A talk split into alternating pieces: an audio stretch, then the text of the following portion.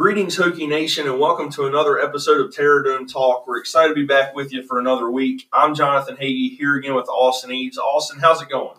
Jonathan, it's a great week here in Southwest Virginia. The weather's finally taken a turn for the cold, just like we like it for football season. Uh, Hokie football is coming off a tough loss to Notre Dame in South Bend, really close game there. Hokie basketball coming off a really big road win to open up ACC play against Clemson.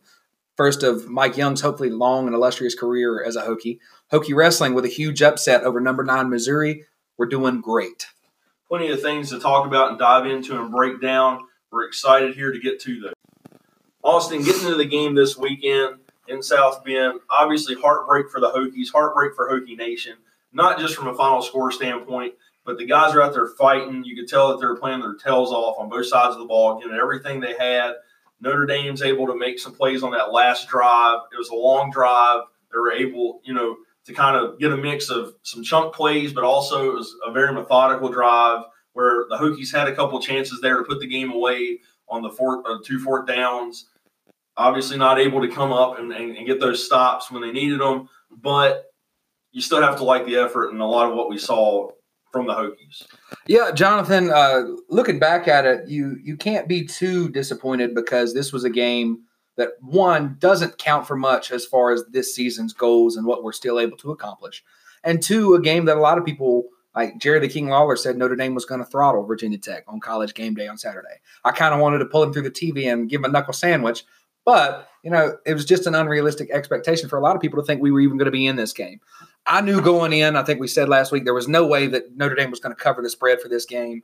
These guys came out and fought. Tech really put on a good showing. I mean, it was honest to God, save for that last drive, we're looking at a vintage Bud Foster defensive performance, man. Divine Deablo with a 98 yard fumble recovery for a touchdown. Rayshard Ashby coming up with a huge form tackle, sticking his helmet right on the ball, just like you're taught as a kid. It was a beautiful thing to see in motion.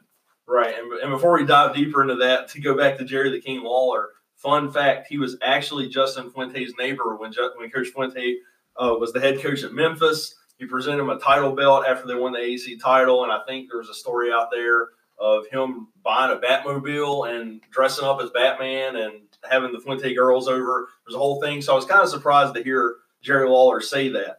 Um, going back to the game, obviously Quincy Patterson gets the start. Everybody was anticipating Hendon Hooker.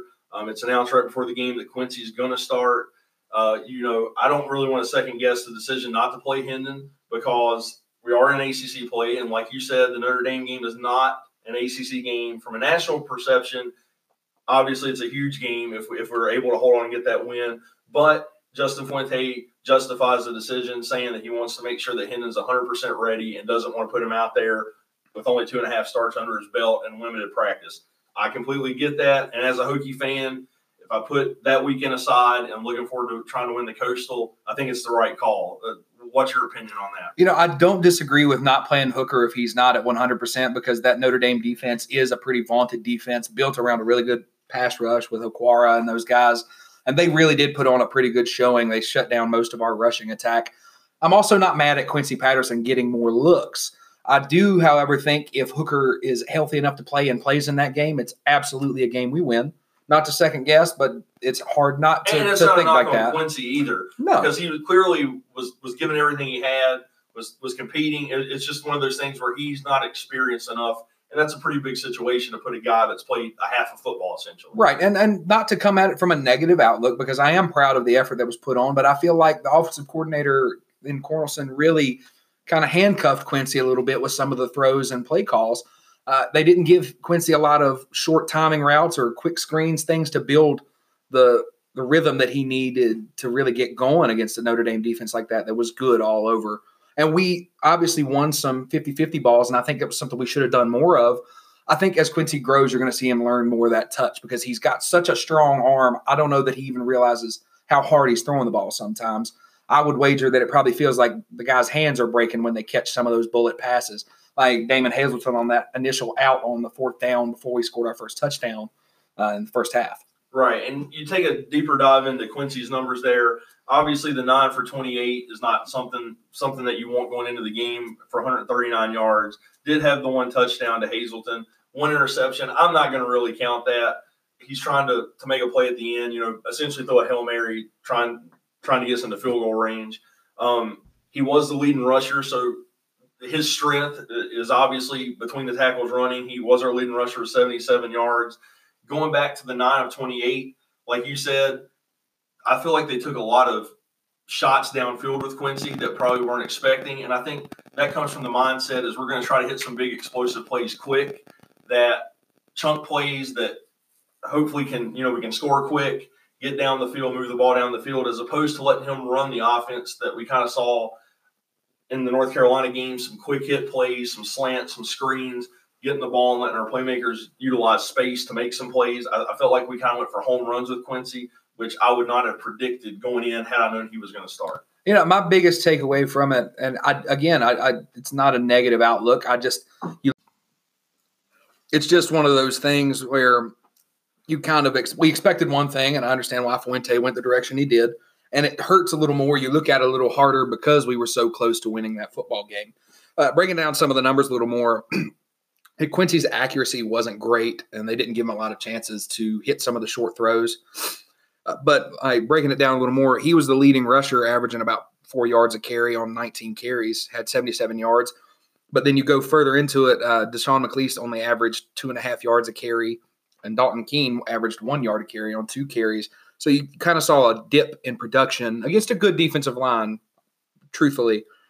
But the running backs didn't have a banner day, and it didn't look like the offensive line got a lot of great push with the running game when we went away from Quincy. So there's some give and take there.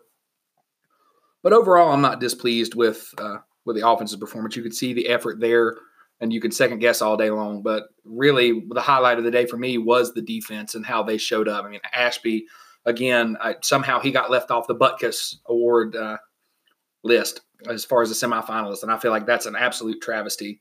Guy's averaging close to 14 tackles a game. He's number 10 in the country in total tackles and number eight in tackles for loss. I mean, the guy is an absolute stud. I just could talk about him all day long.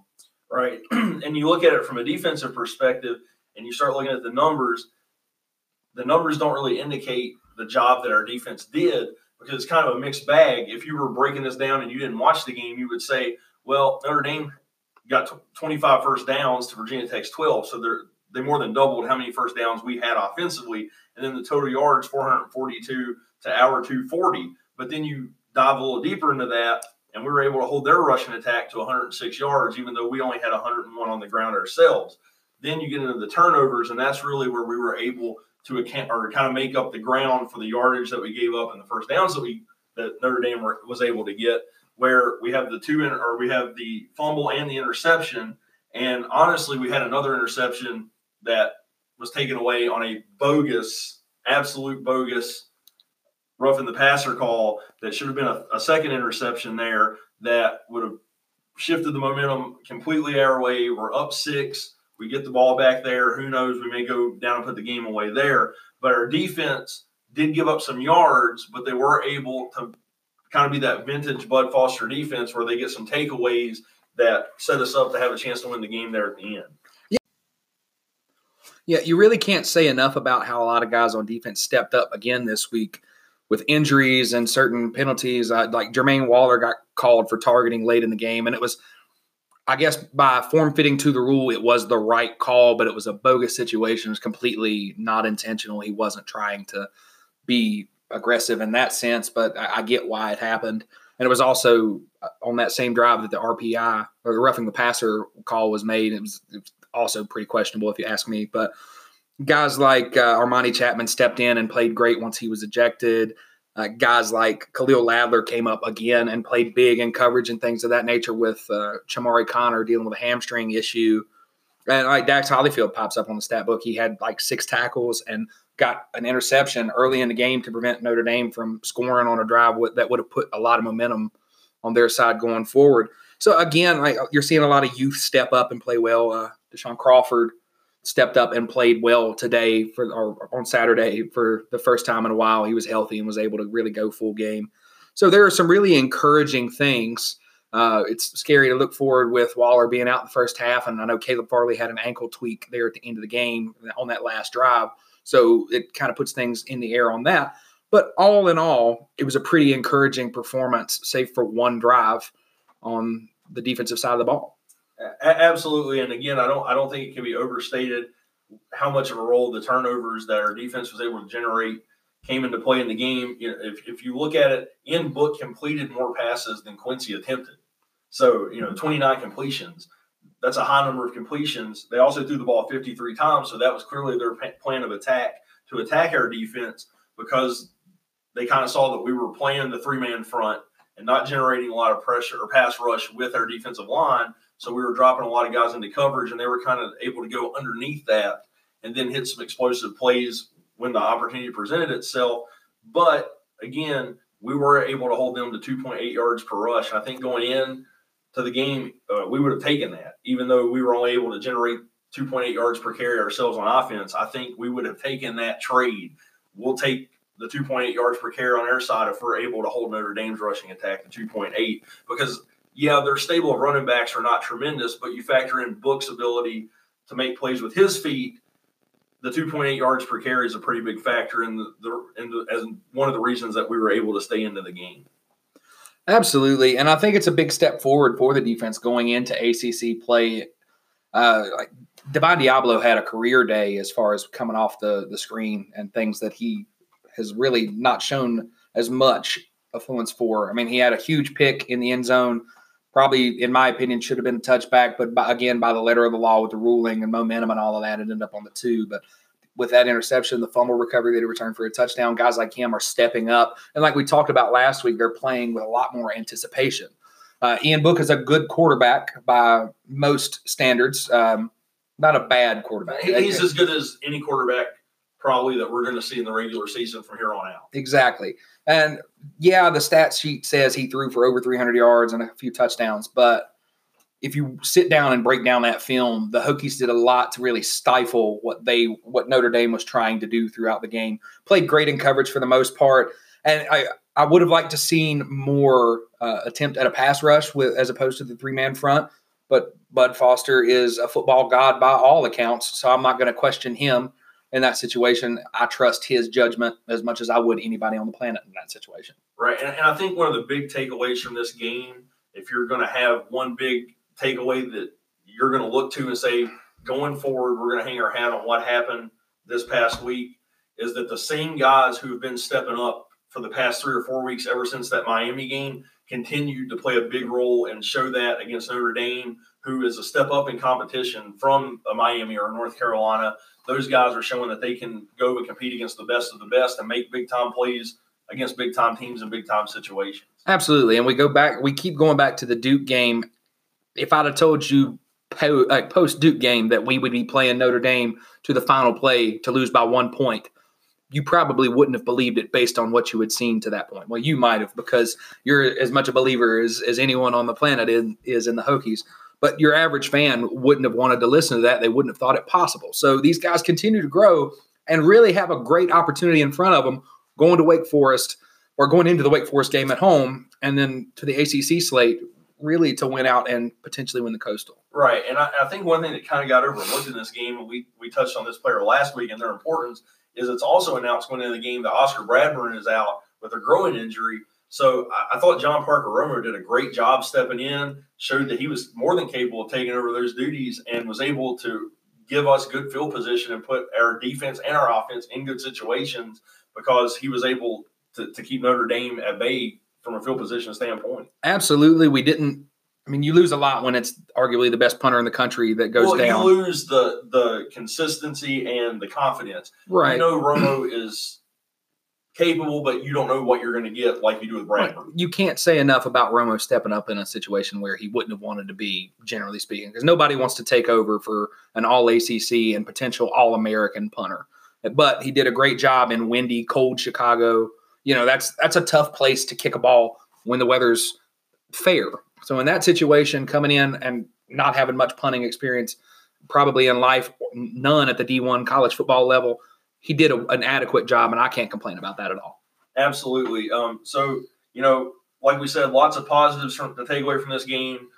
Sure, we would like to finish that last drive off on defense and, and, and got come away from South Bend with the win there. But now we're going to look in to this weekend, a, a much bigger matchup maybe not from a name brand perspective of the opponent, but certainly in the goals of this team and, and what they hope to accomplish going forward towards the end of the season. And that brings us to seven and one Wake Forest, who by all accounts has probably been much better than people anticipated. I, I think people thought they would be good under Dave Clawson. You know, finally this is his year to have his his guys, and he's been able to put his system in for a few years, and he's an incredible coach. He always does more with less, always has.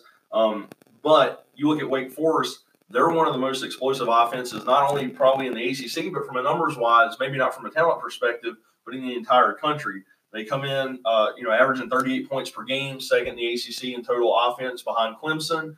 They're led by an explosive quarterback, Jamie Newman, who has 2,059 passing yards, 20 touchdowns, and five interceptions on the season. He's also rushed for 305 yards, five touchdowns, and he's the overall ACC leader in total offense per game with 337 yards per game. Yeah, and then they have a running back who's not their leading carrier by any means, but he's averaging 7.1 yards a carry, and Kenneth Walker the third. The kid is obviously explosive. His long on the year is 96 yard touchdown run. The kid can play, and, and then they have two other running backs who have almost 100 carries, and they're really playing well. They're averaging around four yards a carry. Altogether, altogether, you're looking at three guys that have averaged enough yardage to have almost uh, between 350 and 400 yards each. Right. Well, you're looking at, at a quarterback in Newman, and then a uh, a three-headed attack really of Newman, Kenneth Walker the third, and then the other running back is Cade Carney, who has 383 yards on 99 attempts, three touchdowns. So he's their leading carrier, but he's not the most explosive of the two backs, but he brings kind of a different element than Walker does. And then you look at Sage Surratt on the outside, 62 catches, 948 yards, nine touchdowns you really start diving into this Wake Forest offense. Yeah, they haven't played the greatest competition, but they're pretty explosive in a lot of areas and, and are not one dimensional. They can beat you in a variety of ways if you're not careful and, and don't take the, don't respect the talent that they do have. Absolutely. Surratt is a guy that is going to be a tough matchup for anybody in the country, anywhere you play. Um, you look at that stat line 62 receptions for almost a 1,000 yards and nine touchdowns. Most guys in college are lucky to do that in a full season, and he's done it in eight games.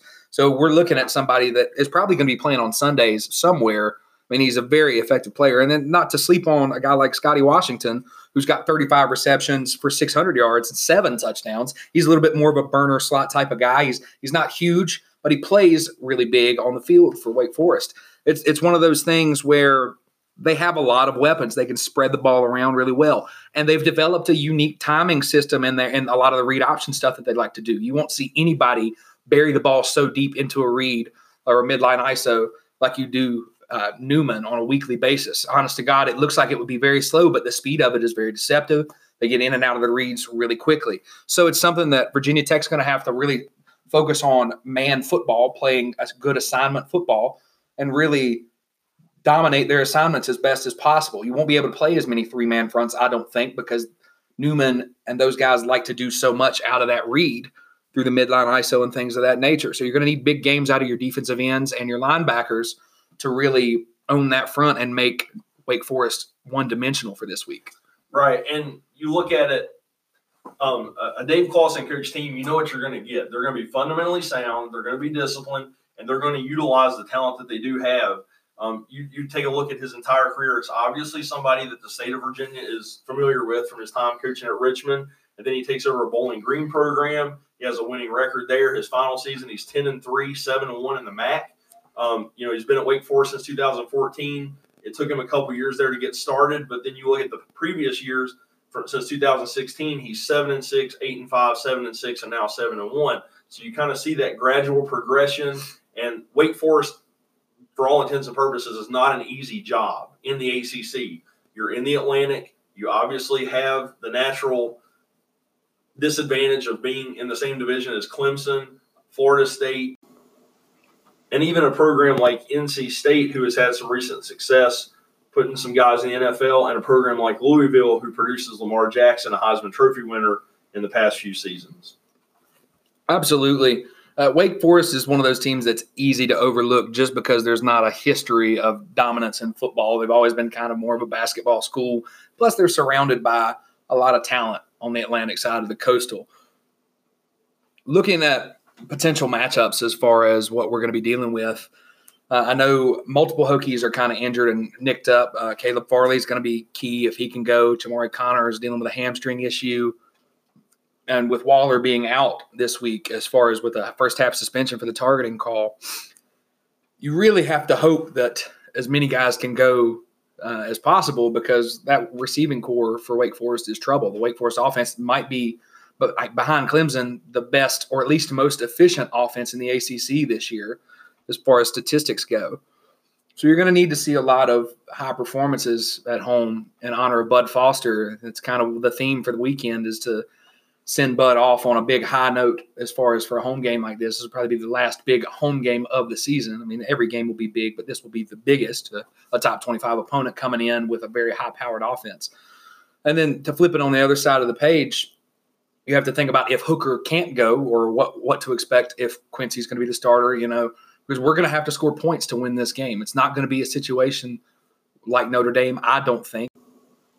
I think Jamie Newman is a much more efficient quarterback than Ian Book, and he's got a bigger collective of weapons. So we're really going to have to score some points to win this game. Right, and and even though Wake Forest comes in at seven and one, and we're sitting here at five and three, I believe in my heart of hearts that our talent is still superior to Wake Forest we should and have always recruited better than them. And I, I think a good example of that, of course, the, the example I'm getting ready to use, our roster had more talent certainly than it does now, or at least more developed talent. I'm not going to predict the future for this this group because I, I, do think the ceiling is high. Uh, there's a lot of young potential, but if you look at the really last good Wake Forest team that played for an ACC championship, Virginia Tech was able to go into Winston Salem and pretty much manhandle them from start to finish, completely dominated the game. So I, I, I want to throw the records out for this weekend. Yes, I think you have to look at it as a respect as a respect to Wake Forest. They are seven and one and have done what they've done. But I think if you were to line the two rosters up and look at them, I still believe we have more talent. So I think that if uh, Quincy Patterson does have to start, I think he his talent level will be superior to what he's seen from the Wake Forest defense. Whereas last weekend, that's probably not the case in South Bend. I think it's one of those things where it would be easy to underestimate some of the Wake Forest talent. They do have some very good defensive players. Their defensive line is very efficient. It's one of those things where I think Virginia Tech's approach, especially if Quincy is going to be the starter, the guy we're rolling with, we should play bully ball. I think we should expect to be big and strong and play a little nasty with these guys and see if we can get the home crowd kind of in it and put Wake Forest in a position that they haven't been in before. Because I think the biggest games they've been in, they've won at home. You look at the North Carolina game, a team of similar approach to Virginia Tech, an athletic quarterback, good receivers, a team that can play football. They struggled there towards the end to hold on, but they ended up capping it off. So we have to go in and play a Virginia Tech brand football, the hard, smart, tough. We can't turn the ball over a lot. And honest to God, if we could force a few turnovers and kind of play more vintage Bud Foster defense, get a throwback kind of to that old Wake Forest game, I mean, we would be looking at a very successful day. My expectation is that Hendon Hooker will play, especially with the ACC slate. I think he could have played if absolutely necessary at Notre Dame. And I expect him to do well because he is an X factor with his mobility and his touch on the ball. He's very accurate down the field and assuming that Tre Turner can go, because I know he's a little nicked up with a, an upper body injury right now, and assuming Hazelton plays and that all the other receivers are healthy and active, and that we can get the tight ends back involved, get Mitchell and Keene involved because they didn't have any receptions at Notre Dame, I think we're going to be just fine. It's just a matter of finding that rhythm and really getting back into things. Sure, and and when you go talk uh, about playing bully ball, I think if you go back to the Notre Dame game and you look at the time of possession, uh, Notre Dame had 31 minutes and 12 seconds time of possession. We had 28 minutes and 48 seconds. Essentially, even the difference being the final drive. That I, I think it was what 12 plays, 87 yards, span three, four, or five minutes somewhere, somewhere in that in that time span. So I think that we need Wake Forest is very similar in that they are an explosive offense with some playmakers. So we do need to kind of play ball control early on and kind of fill out their defense and see hey, can we have some explosive plays on their defense? Can are are they vulnerable and susceptible to a lot of chunk plays? Can we go vertical on them, or do we need to be more methodical in our approach and, and run our offense and, and, dive deep into the playbook there? Um, I, I, do think that Wake Forest, like like you said, that it is easy to underestimate some of their guys because they're not known commodities. Uh, you know, a lot of two and three star recruits that they've developed, and like we spoke about, Coach Clawson does a great job of developing his guys.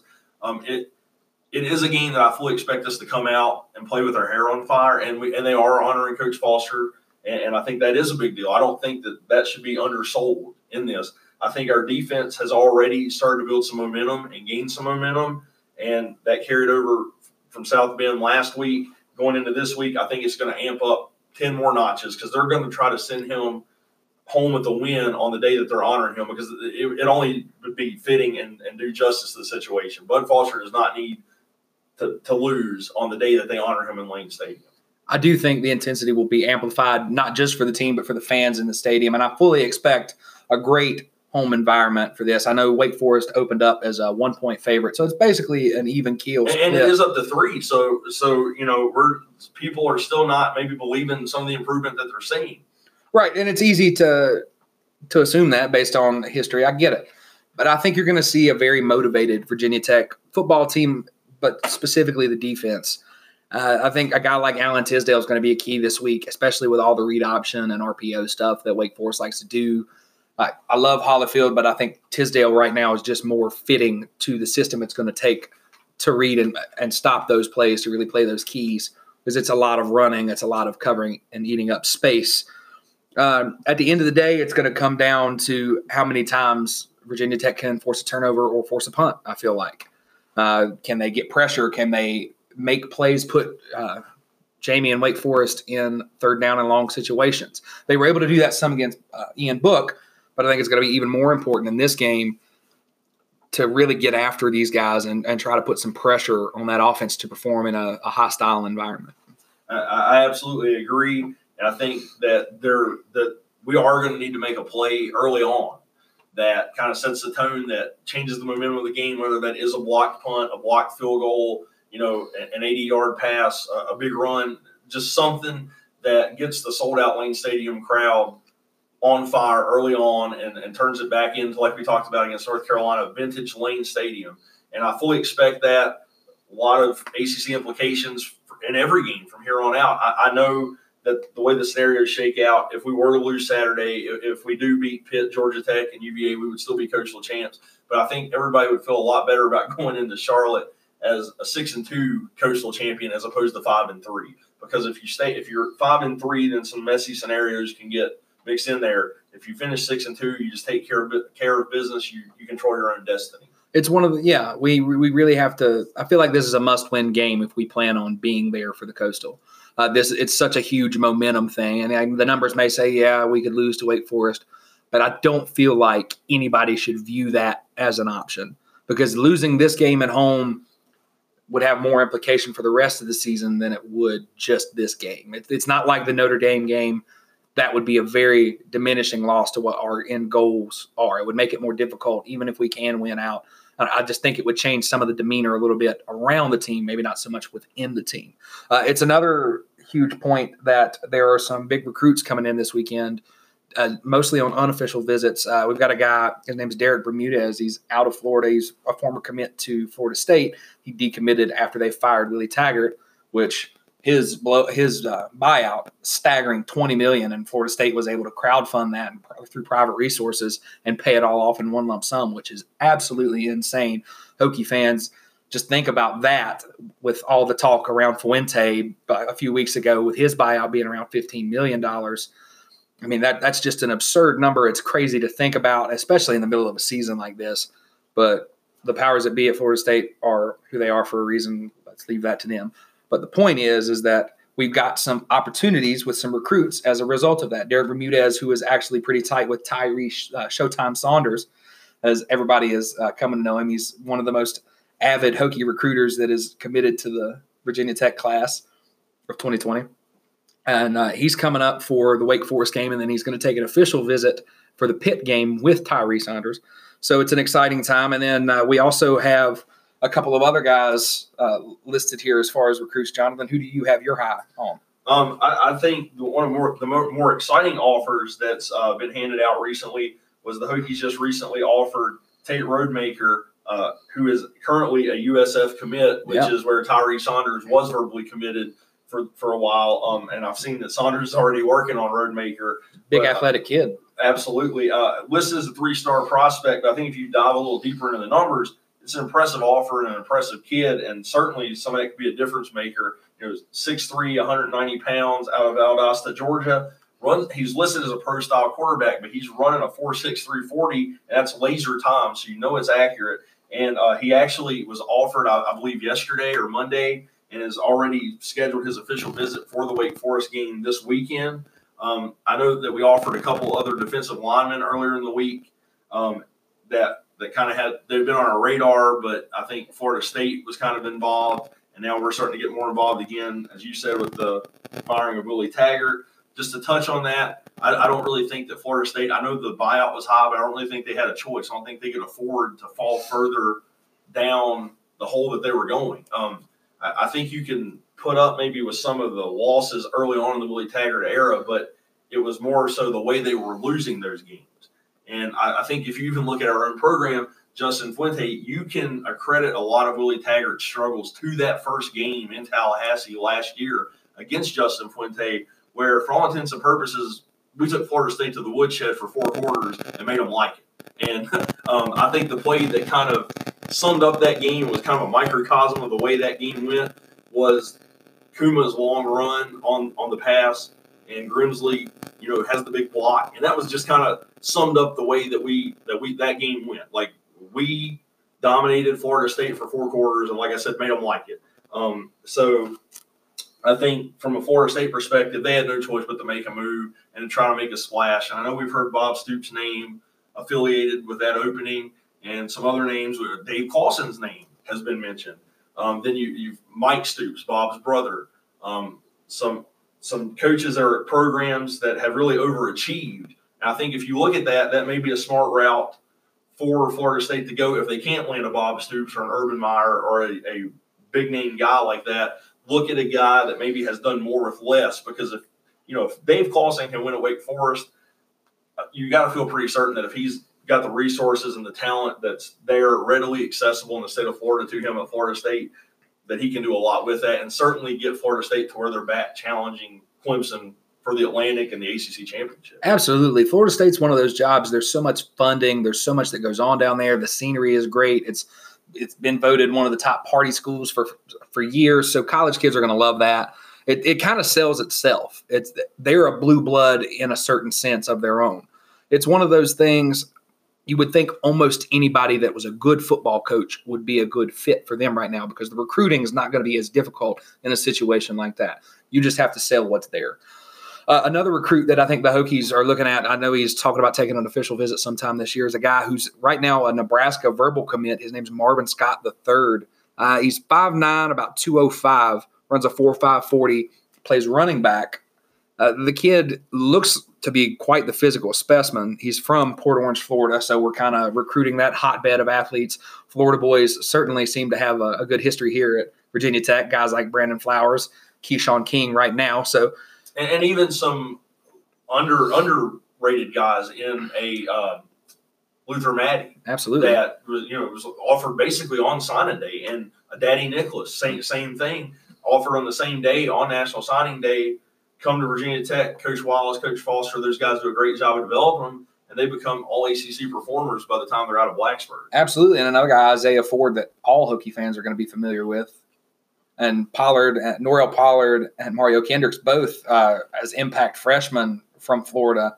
I mean, that area is a hotbed for football talent. So, right. And really, the, that kind of started, you know, with Eric Green, uh, a, a great cor- Hokie corner that was a three star recruit, you know, not a highly touted guy, but comes in and makes a huge impact over the span of his career in Blacksburg. So I think you're spot on. Virginia Tech has a great track record of dipping in, and really any program, of dipping into that talent rich state of Florida that is loaded with depth. You can find a mid level three star guy there, and he's probably equivalent to a four, four or five star guy in another state just because he's not as visible due to the amount and volume of talent in that state. I think it comes from an iron sharpens iron kind of thing. They play so much tough football down in Florida. It's a big state. There's a lot of talent, especially in the southern parts. It just kind of is not an option to not be a great athlete if you're going to be any kind of athlete at all. Uh, it's also something that has crossed my mind this week, and it might just be wishful thinking. It's it's something I think plenty of Hokie fans should think about. There's potential for it. With Taggart being fired, there's a certain running back from the state of Virginia who could potentially look at the transfer portal. There's been some whispers, nothing official, but Khalan Laborn or LeBourne, however you say his last name, could be a potential target for Tech because I know a lot of people talked about Virginia Tech being his second choice after Florida State. It was kind of a big league type thing. But you, you end up in the same backfield as Cam Akers, who was by all accounts Right, and- one of the best running backs in the country. And, and I don't want to speak negatively of a kid's decision because he's a high school kid. And Absolutely he has to not. do what he wants to do. It's his talent. It's his life. And, and whatever he wants to do, that, that's fantastic. But I never understood the mindset of why he wanted to follow a Cam Akers to Florida State, where you know at best the carries are probably going to be split 70 30. And that's that's best case scenario. And he could have come here and been an integral part of our offense for a couple years and really made a huge difference. And instead, now he's stuck on a team. He doesn't know who who his head coach is going to be. They've had quarterback issues for a while. You know, Blackman looked like he may be the guy. And then again, it, in the game last year against us, his troubles really started with Willie Taggart's. Then they get Hornibrook to transfer from Wisconsin. It's kind of a rotating, revolving door of quarterbacks. And here's Khalan Laborn kind of stuck in the middle, a talented guy with really no role. He, he gets some carries, but Akers is clearly the featured guy, not just on that in the backfield, but on the offense. It's one of those things. You go back to the game that we played against him in Tallahassee. He made some huge plays. I, I, I felt after that game, even after looking at all the stat lines and everything, he was severely underutilized. You could tell he was absolutely lightning in a bottle and very explosive. Really, the the only guy they had that made a play on either side of the ball the Truth- truthfully, like there were there were some huge plays that he made. So there's potential for him to come back home if that ends up being a, a more tumultuous situation going forward. Obviously, there's no way to know that for sure. Uh, We don't know where his head or his heart is at. But I know there was a tweet from his brother uh, a few years ago when we did play them that he said that he didn't necessarily. He was kind of in your li- vein of thinking. He was like, I don't, I don't understand why he went to Florida State. I think he would have been a star at Virginia Tech, and I think he could be a star most places. It's just a situation where it hasn't panned out for him so far. Certainly and, and again please don't take this as that we're of the mindset that great players don't want to play with other great players that Absolutely not. when, when you're a running back or a quarterback i think I- obviously you can split carries and share backfield and it's totally separate from the quarterback you know conundrum that teams find themselves in where they have multiple guys who can play at a high level four or five star recruits and they're looking for playing time but at the same time it's not like that Khalan Laborn's option was Florida State or Boston College. The you know Virginia Tech is a viable national program that has put top guys in the league at multiple positions, been a visible program at the top of college football for years.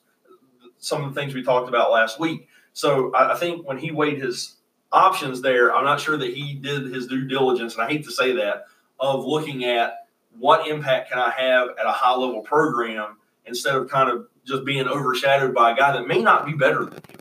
Well, and that's the thing. I don't know. I'm sure he considered how good Aker is, but I don't know that he didn't think he could outperform him. And, I think I think it's a confidence thing. Recruit always does that. Any great football player is going to tell you he's the best in the room. That's just a confidence thing. It's not necessarily an arrogance thing. Right. He's going to say that, and he's going to go out and prove it. And you don't know necessarily that he hasn't proven it. Somebody might just be missing it. Sure, but the, you run into a problem with like a guy like Tate Martell who has convinced himself of that twice, and he's been wrong both times. it's one of those things. It's it's hit and it's miss. It's it's a 50-50 ball. Some guys have the dog in them and can be a baller when they need to be, and some guys cannot. And Laborn absolutely has shown that he can, which is the unfortunate part of the situation. In that I don't feel like the FSU coaching staff has done a good enough job of allowing him to have the opportunity to make plays and be the playmaker he can be. And for his sake, I wished he had chosen a better situation, even if it's not Virginia Tech. Absolutely. for him to take that next step and help him get to the next level. Yeah, I guess if there is a silver lining for him to all this, is his body has not taken the punishment and he hasn't had the physicality level of an every down back. So he's obviously more than an NFL caliber player. So when if he gets to the league, he I guess it's fortunate and unfortunate that he doesn't have the amount of carries on his body that a Cam Akers will. It's it's one of yeah. I, I, it's hard to to toe around these situations because as a football high school football recruit from Virginia, you want more than anything for these guys to come to Virginia Tech Absolutely. and be great. But because he's from where we're from, at least the same state, not necessarily the same area, you want to see him do well no matter what. And I think genuinely, if he does decide to leave Florida State, he will be great wherever he decides to go.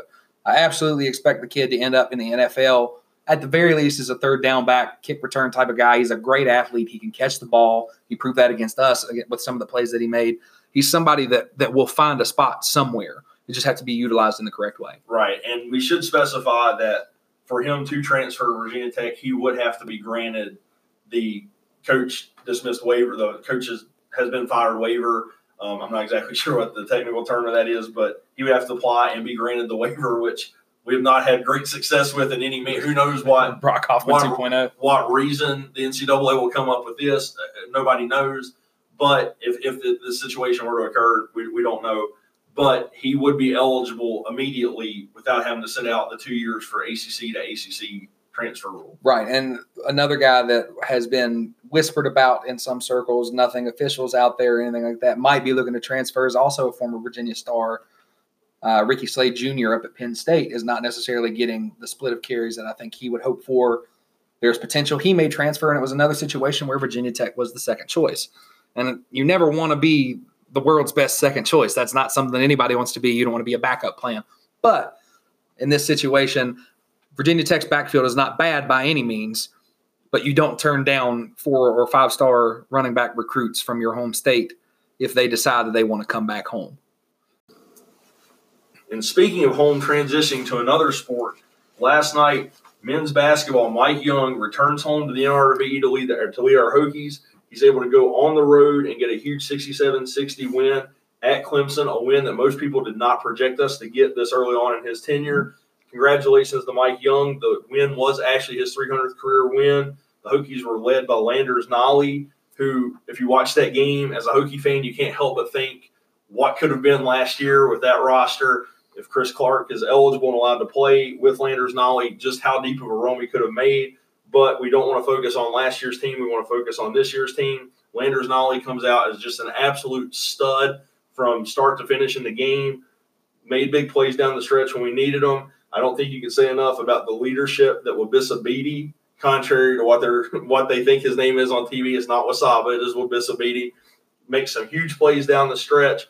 Obviously, the block towards the end of the game was a game changer.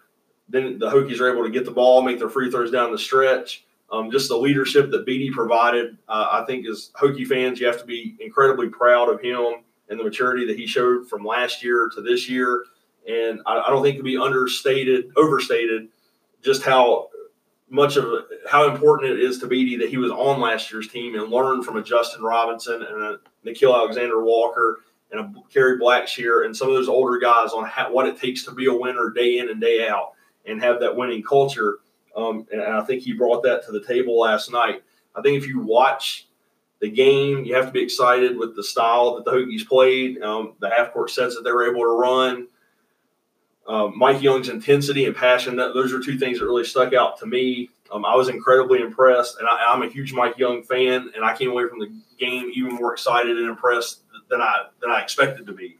Um, PJ Horne is a guy who fits Mike Young's system incredibly well. Undersized in the middle, made some huge plays. The dunk towards the end of the game, clearly Sports Center top ten worthy. Uh, got the momentum back for us in a pivotal point where we had just turned the ball over on the press. He was able to get the momentum back for us on the dunk, make the free throw, and the Hokies were able to close out a huge pivotal road win early on in Mike Young's tenure. And Austin, I don't think can be overstated what a huge moment this was for the Mike Young era. Absolutely. If you talk to anybody, including myself, coming into the the year for basketball season, the expectations for this particular season are not high for Mike Young because it's the cupboard was kind of left empty in a lot of ways by Buzz Williams. He didn't have a whole lot left for Virginia Tech as he exited the way he did. But Young has bounced back and recruited extremely well. And the, I think his two biggest gets this year were to keep Nolley and Bede around uh, coming back to the program because there was a lot of questions about who would be back, who would still be here. And gosh, you can't talk enough about Landers Nolley. This guy is for real. I think he came in at but he's six seven now. I think he came in at like 170 pounds as a high school senior. I, they list him now at close to 225. So that kind of physical transformation is going to be huge for this year. There were a lot of questions coming in for Hokie basketball. Who's going to do this? Who's going to do that? One answer to a lot of questions is Landers Nolley. And going forward, it's going to be a lot of fun to watch him grow and play in ACC contention. Uh, and I, like I said, I don't expect a huge banner year for Virginia Tech basketball. This is going to be more of a step stool kind of year. We're going to try to bound forward and get to next year when we've got some really big name recruits coming in, two, four, almost borderline five star guys, top 100 uh, in the ESPN 150. So there's a lot of potential coming in, and that's not to say that this season's a complete throwaway. I don't think that Virginia Tech will lose another basketball game for probably a month. They don't have until you get to the Maui Invitational. I mean, and that's where the real competition will pick up. And then you can't say enough about Mike Young, personality wise. Watching him in the post game interviews, man, it's like Frank Beamer in sneakers. I think somebody coined that term last night on Twitter, and it's great because that's something that we want as Hokie Nation in every sport. Because Frank Beamer is truly a legend, and to see somebody that loves and cares about people and wants to build the program and the family environment within, it's great to see that in Mike Young. Absolutely, and uh, not only did Mike Young win the game, but then he won the post game press conference. Um, I, I, saw a lot of the media, national, local, all tweeting out about how cordial he was, how friendly he was, how inviting and welcoming he was, and what just a great personality he is. And I think if you look at that, even from a recruiting standpoint, uh, the, the the reason that Mike Young has been able to nab some of those top 100 guys when that was probably the biggest knock on his hire was not that he couldn't recruit, but he's just unproven on the trail recruiting those five and four star type guys because at Wofford he at Wofford he was limited in who he could go after and reasonably have a chance to sign. And when you're at a smaller program like that, you have to target guys early on that you know are that you can sign. You can't go after a Zion Williamson at a Wofford because you know the, the expectation is he's just not going to sign there. So you Mike Young is is in new territory recruiting some guys that he has never in his career had a chance to get. And I think recruits are gravitating to that personality and his charm and his ability to relate and connect to the student athletes. And you really can't say enough about Mike Young's just understanding of how you have to have great people around you to build a valued program. And he's really put some guys in great position to be to make this program very successful. I mean, you look at his staff, home run hires all the way around, guys like Chester Frazier and Christian Webster who hit absolute home runs thus far as far as recruits go. I know we haven't seen them play any games or anything like that, but for the love of God, I mean, these guys are crushing on the recruiting trail. When the biggest thing that everybody was questioning with Mike Young, especially transitioning from Buzz Williams, was what are we going to do recruit wise? This guy's never dealt with this level of competition. There was a quote in an ESPN article I read when Mike Young hire was made. Uh, was from a Big Ten coach.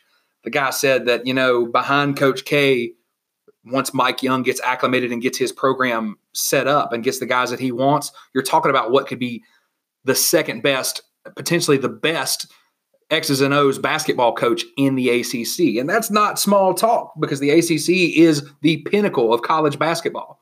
It's there. There are programs like UNC, Duke, Syracuse, Pitt at times. Wake Forest has been great at times. This is a, a, a conference that is very hard to contend in. So that's high praise coming from somebody about a potential head coach. And then with Antoine Jackson, and then one a personal favorite of mine, Ace Custis. Man, these guys are just great hires, and I really like what Mike Young's going to do.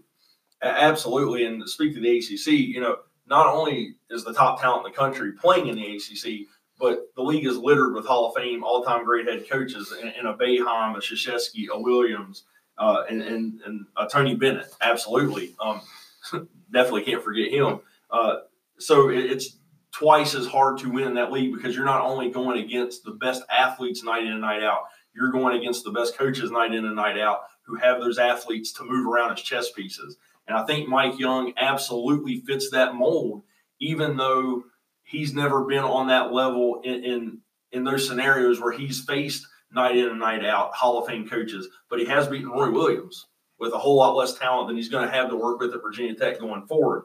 And I think last night you saw he simply outcoached Brad Brownell the entire game. And, you know, selfishly, I'm sitting there watching the game thinking, why in the world? And again, I don't want to disparage a young man's decision. It's his home state. I'm not, we're not here to bash kids in any way. I, I, but you can't help but wonder why did PJ Hall choose to go play at Clemson instead of Virginia Tech. And you look at that from a Hokie recruiting standpoint, if we're able to get the commitment of PJ Hall, that uh, immediately takes our class to fourth in the country, third in the ACC, which is hilarious in itself that you would be one spot lower in your conference than, than your national ranking. But I, I think Mike Young has shown a lot of really exciting things going forward for this program that I'm not sure were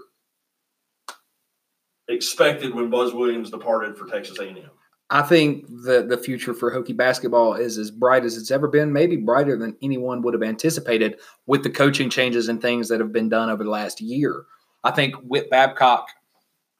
He hits another home run. I mean, he cru- he, he he's cru- he absolutely crushed this hire. Mike Young is Blacksburg. He's from this area. I'm telling you, I, am gonna I'm gonna beat Frank Beamer and sneakers into the ground. That's my new favorite hashtag. I'm probably gonna put it everywhere you can think of. This guy is Virginia Tech. This is where this is home comes from. This is the type of person. He's to sell Virginia Tech for what it is more than just a university, more than just a sports program. We're a family of fans, players within the program, coaches, all of that. This and this place, this community can be great. And I think that's what he's going to sell to these guys. And you do have to wonder what was going through PJ Hall's mind through that. But you know, you respect his decision because that's where he's from and it's what he's familiar with. It's very close to home. I think he lives an hour and a half away from campus. Sure, and, and, he could still change his mind. And and and, and I think that may come into play. Um, just we were talking about the the Mike Young factor, that personality and the culture he tries to build with PJ Hall's dad having played for Mike Young at Wofford and Clemson getting into the party relatively late. You know, it was assumed for for almost a year that it was going to come down to Florida and Virginia Tech. Right, and with his I, sister I, playing on the volleyball team at right. Florida. And then there were some rumblings that once he took his official visit to Florida, Virginia Tech became the leader, but it, the visit almost essentially hurt Virginia Tech because the travel made him realize just how far it is for his parents to get to his games. And being from South Carolina, Clemson does obviously make the games more accessible from a weekday standpoint, no doubt. But again, from a program standpoint, PJ Hall is is a recruit that puts this class over the top with the other two top 100 guys that we have signed. And I'm not sure that he's going to have the opportunities to make that much of a difference at Clemson just due to the amount of talent around him and also due to the fact that if this season does not go well, there is a chance that he would be playing for a new head coach because Brad Brownell's job is anything but safe at the moment. Going back to the Mike Young era, the way it was kicked off, and you saying that we may be better off than we were before, I, I, am not somebody that begrudges Buzz Williams and, and, the decision to go back to Texas A&M that he made. And obviously, like just like Mike Young is from Radford and from the New River Valley, it's a chance to come home. Buzz Williams had the opportunity to go back home. I'll never begrudge anybody for going back home. And also, I'll Hokie Nation, no matter your feelings on a lot of things, you we owe Buzz Williams a ton of gratitude for what he did for our basketball program even in the fact that we were able to hire a guy like Mike Young, because I'm not sure that before Buzz Williams came here that the job was truly viewed as somewhere that you could win and win big. And Buzz changed that perception and culture. And you look at the first recruiting class Buzz brought in, Buzz Williams, his coaching staff, and that first recruiting class really put Virginia Tech in complete 180 from a national perspective. And you look at the impact that those guys are still having on the national scene Kerry Blackshear Jr. is now at Florida. You know, people are saying that he could put them in contention to win the national title, preseason SEC Player of the Year. A guy like Chris Clark, who is preseason Big 12 newcomer of the year at Texas Tech, he'll play a pivotal role on that team. So I, I think that Mike Young is better for the program in the sense that, that he said it in the Roanoke Times, this is where he intends to ride off into the sunset. We knew that was never the case with Buzz Williams and there are probably very few programs that Buzz could have been at where you would have felt confident of that. I think Texas A&M may be one of those programs where he will stay the longevity of his career. But I'm not going to say that just out of spite that Buzz Williams did not do a good job for our program because he absolutely did. Um, probably the best seasons and span of Hokie basketball. But I do think that Mike Young is a better fit for Blacksburg and Virginia Tech for the long term success of the program. Sure, and I think a lot of Hokie fans kind of felt a little jaded from the Buzz Williams situation, but we I think most of us knew that this was eventually going to be the way it went. But I will credit Buzz Williams because I feel like he put us in a national spotlight being in a game where really one bad bounce and we beat Duke in in the Elite Eight and we we move forward. We're talking about a huge tournament game there. He put us in a national spotlight that kind of made us a factor in some of these recruiting situations. And Mike Young took advantage of that because his X factor is his personality. It's one of those things where you you have to give Buzz a little bit of credit for setting us up just as a, a national, I won't say power because we're not there as a basketball school, but people are paying a little more attention to Virginia Tech basketball as more than just, oh, they're uh, a bottom feeder in the ACC. No, there's a lot of potential to be an upper echelon, top tier team in the ACC up there with your UVA, your UNC, your Duke, teams that have been very consistently dominant at the top of the ACC. Absolutely. And, and Buzz, you know, recruited really the first player probably since a Dell Curry that was drafted and is in the NBA and going to have a large impact on, on, on the franchise that he's playing with in Nickeil Alexander Walker. And all those things that Buzz Williams did for this program are going to continue to pay dividends for Mike Young and that staff, especially with Christian Webster still on the staff. They are able to utilize the momentum that was built from Buzz when he was on Buzz's staff and continue to carry those relationships over on the trail with Mike Young. You know, speaking of a coaching transition that has gone very well or appears to be looking to go very well, uh, Virginia Tech Wrestling had a huge weekend in an upset of number nine Missouri. Uh, in a dual meet, man, and they they looked great in a lot of ways. It was very surprising to a lot of people. I don't think anybody expected Virginia Tech to be quite so dominant. They won twenty nine to ten in a match, and I know a lot of people aren't as familiar with some of the wrestling scoring and things like that. It's not the easiest thing to follow.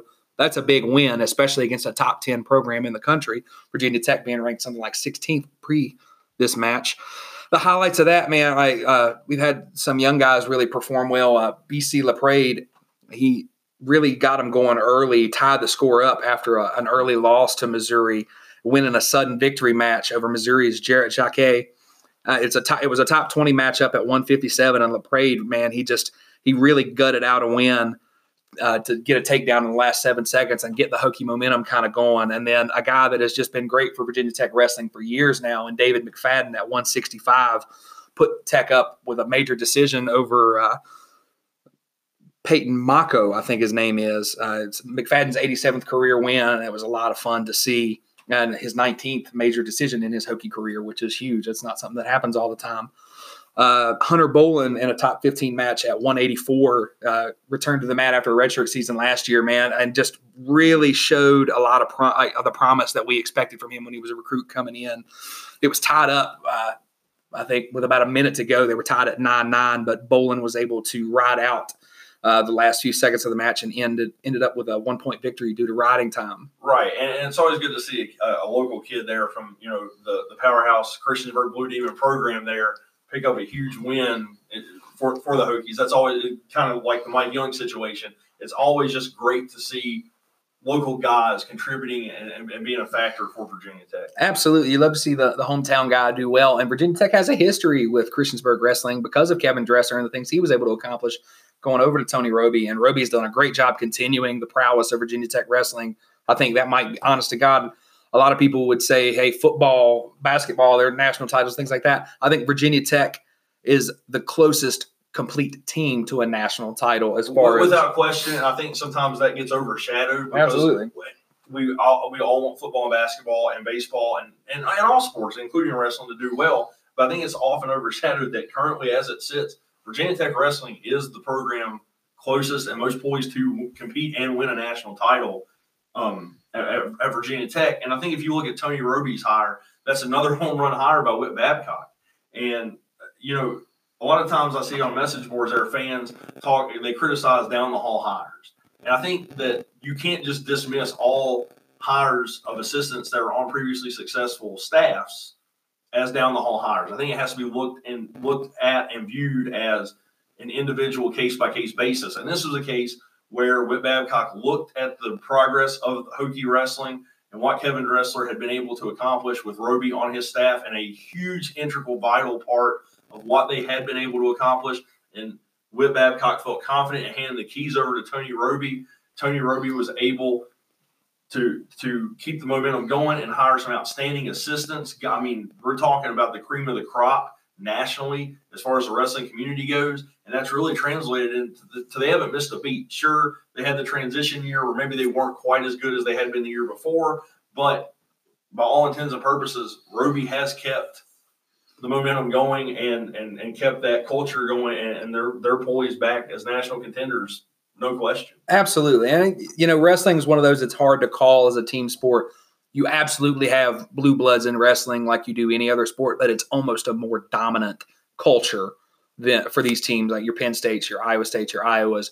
These Big Ten schools are just dominant wrestling schools. So Tech, while a lot of people would say they're not super close because it's a difficult culture to compete in, it's the closest that any team at Virginia Tech is right now to a national championship uh, potential berth. Uh, and then the last real highlight for me of the weekend, Mitch Moore uh, late in the match pinned Alex Butler at 141. He pinned him in 26 seconds, but that wasn't that's not actually his fastest career pin. Uh, that one came against Prince, Princeton's Josh Breeding in 19 seconds. So it's an exciting time for Hokie wrestling. It's going to be a really fun season. I think as a team, uh, Tech moved up, I think, five spots in the top 25 for wrestling. They're up to 11 now. And then they get Northwestern this coming Sunday on English Field. They're calling it Mat to the Mound. Uh, they're taking the, the field at about 1 o'clock for a match against Northwestern. Right, which I think is a great concept because not only is it unique, but it's something that will catch fans' attention, just like when they, when they wrestle on the Moss Arts Center. I think that that's something great promotion by the athletic department and something that catches the fans' eye and may draw them to go because it's just something different. Um, Absolutely. And on top of the fact that, a, that Virginia Tech wrestling is, is really good, um, and, and, I think that Robie and his staff have done a tremendous job in keeping what Dresser built going. And I think you have to be really incredibly proud as a Hokie of that program because, for all intents and purposes, when Tom Brands left Virginia Tech after two years to go back to Iowa, the program was in limbo. I mean, he, he, he took recruits with him. You know, he kind of left before most people thought he would, which, of course, the chance of getting to go back to Iowa is, is a huge opportunity. You know, you're not going to fault the guy for that. But what Dresser was able to do and recover that program and then Robie's continued to build upon is really nothing short of impressive. And I think anybody that says that we're not really that close to winning a team national title may be kind of short sighted in, in the fact that you have to look at what Mekhi Lewis was able to do last year and break through and win that individual national title and what a remarkable accomplishment that was from his seating position. And, and I think you have to be really excited about Hokie wrestling. Absolutely. It's one of those things. And maybe the most important and most impressive part of this meet with Missouri, but Kyle Lewis is taking a, an Olympic redshirt year. He didn't even wrestle for Tech. And what a in this meet. tool that is. Absolutely. Like, hey, we got a guy that just won a national title. He's going to compete with the best in the world to be at the Olympics. And it's going to be a tough get to get onto that Olympic team. He's going to have to wrestle Jordan Burroughs, who might be the best wrestler to have ever wrestled in that weight class. Sure but uh, he's got potential. It's there. The op- the opportunity is there. And He's a junior world champion before and, his season and last year. Top level recruit. How comfortable now do you feel with Tony Robie and his staff that they would be willing to let their top wrestler, who's coming off of a national title, the program's first individual national title, and be comfortable and support him in that decision to do that? I think that's only going to bolster recruiting. It speaks volumes to I think the honorable nature of Tony Robie to let a kid chase his dream like that because he didn't have to be so cooperative and he was, and I respect that a lot.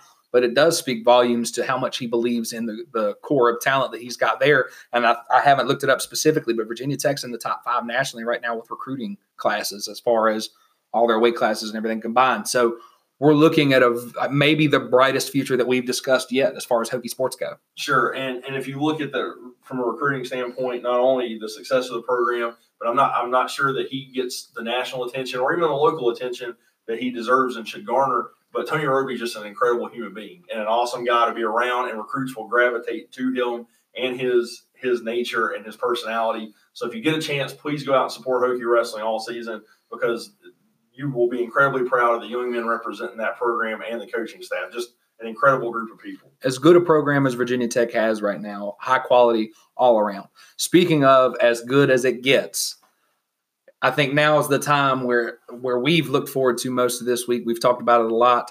Bud Foster is being honored on Saturday for his illustrious body of work as in my opinion and what really ought to be fact in most people's opinion, the greatest defensive coordinator to ever coach college football. Absolutely. I think that goes without saying.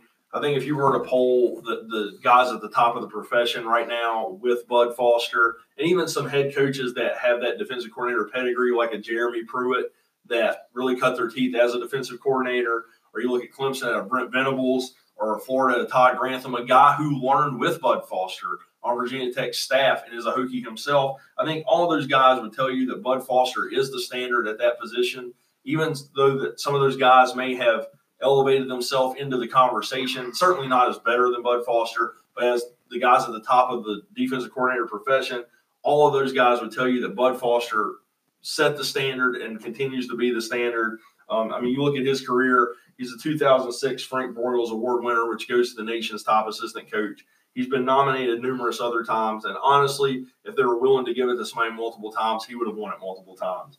Um, Bud's legacy uh, goes far beyond. You know, you look at the press conference that he gave this week, and he he said that he hoped that his legacy went far beyond, you know, just on field play. Clearly, it does. You look at the affinity that his players have for him, and, and that the program and the fans and the university and Frank Beamer ha- has for Bud Foster, and you can. It's evident that his impact far, far goes far beyond, you know, just wins and losses and yards given up, points allowed, and statistics. Bud Foster is a maker of men and, and has been the standard for for many years. Absolutely. Uh, and I think the best way to honor Bud Foster tonight is to discuss his greatest hits, so to speak. And we've kind of picked a few out. We've got five that we, in no particular order, would consider his most important and, in our opinion, best performances as far as coaching a defense, leading a defense in big games. Uh, and then a few honorable mentions as well, because you can't really limit the impact when you're talking about it that Bud Foster's had on this program. Second only to Frank Beamer in building this program as far as level of importance, and in a lot of ways, maybe just as important, like a 1A, 1B situation. Bud Foster is Virginia Tech. Right. And, and I think if you're going to split the hairs there, the only reason that you would give Coach Beamer the nod of being – uh, uh, maybe more important to the process is just the simple fact that without Frank Beamer being our head coach, there is no Bud Foster because Coach Beamer had coached Bud Foster at Murray State, was able to get him in his coaching tree and bring him with him. And I think that's one reason that Bud Foster has been so loyal to Coach Beamer over the years. And you never saw him take that next step and be the head coach at a program which he had multiple opportunities to be just because he loved Frank Beamer and everything that Frank Beamer had meant not only to Virginia Tech and that football program, but to his life personally and as a man and, and as a father figure. So I think if we're going to look at, at, the top five performances of the Bud Foster era, number one, or not number one, you know, in any particular order, but the first one that we would like, you know, really dive into and talk about is, and maybe the most memorable uh, of the Bud Foster era, the 2006 Clemson game at home in Lane Stadium on a Thursday night uh, Clemson, you know, is laden with top talent, guys that would play in the NFL, and a James Davis, a C.J. Spiller, uh, Tommy is their head coach. Uh, uh, Clemson is seven and one coming into the game. Their offense is clearly their strength, and then you know Virginia Tech wins the game twenty four to seven. Clemson scores in the first quarter. They don't score the rest of the game. the The performance was so monumental that, and this really stuck out to me. I was in the stadium live, but I remember watching the Sports Center recap and the interview, the post game interview, when they tried to interview Coach Beamer at the end of the game, he said, "Here's the man of the hour," and he put Bud Foster in front of the microphone, and, and Bud got you know pretty much all the credit for that win, just because what a stellar performance against a high-powered offense and opponent in Clemson on a Thursday night in Blacksburg. Absolutely, you're looking at a like statistically, we break this down. Clemson had one of the best two-headed monsters at running back that most of us in this generation have ever seen in James Davis and CJ Spiller. Uh, both, especially CJ Spiller, went on to be huge successes for a little while in the NFL, just so much speed. I mean, we're talking about guys. Uh, Davis was averaging six yards a carry that year. CJ Spiller over seven yards a carry. They combined for over 2,000 total yards rushing and something to the tune of like 40 to like 45 touchdowns that year. And they come into Blacksburg and Bud Foster's defense are probably his best defense that he's ever compiled as far as all around talent. I, I, would put that one in the in the 07 defense. Those two defenses, right? They hold him to, like, over 28 rushes. They hold him to 2.9 yards a carry, force two turnovers. Man, and just really control the game. Clemson never really had a shot coming in there because of the way Bud Foster dialed up that defense. I, I mean, to put it in perspective, I mean they held them to 80 yards total rushing and, and I think 86 yards passing. 86 passing, you know, 166 total yards. And some people thought Spiller Davis may go for 166 by themselves. Um, eight first downs as a team. Uh, and then I, I, think one thing that really stands out is Virginia Tech, which of course this is not on the Bud Foster side, but it's worth noting. Virginia Tech rushed for 224 yards in that game with Branden Ore. But the point stands that Bud Foster's defense just took the game over. I mean, Clemson's time of possession was 14 minutes and 50 seconds. I mean, that's almost unheard of today in college football with the number of plays being run and, and the volume of offense. So, you know, four of 16 on third down. Uh, there were there were no four down attempts or conversions. 11 of 28 passing. Uh, I, I, mean, just complete dominance in every phase. And you know, one of the biggest stats that sticks out to me overall in that game, you're talking about guys like C.J. Spiller and James Davis who were known for huge plays, especially Spiller. His long on that year, I think, was over 80 yards, and he was consistent. Like he he was top amongst the top in the country where he runs more than 20 yards. The long of the day, as far as carries goes, CJ Spiller took one for 13 yards, and it was an absolute fight to get that 13 yards. I remember the play. So it's nuts to think about arguably the best big playbacks in the country at the time uh, like rival to somebody like Reggie Bush with big plays as far as what they were capable of. To see Bud Foster's defense, the way he coached him to limit the big play, keep everything in front of him, and really just execute well. Uh, the next biggest game, uh, not necessarily in any particular order, but one that sticks out the most to me because it was such an upset and one of the biggest wins in program history. You go to 2014 in the horseshoe at Ohio State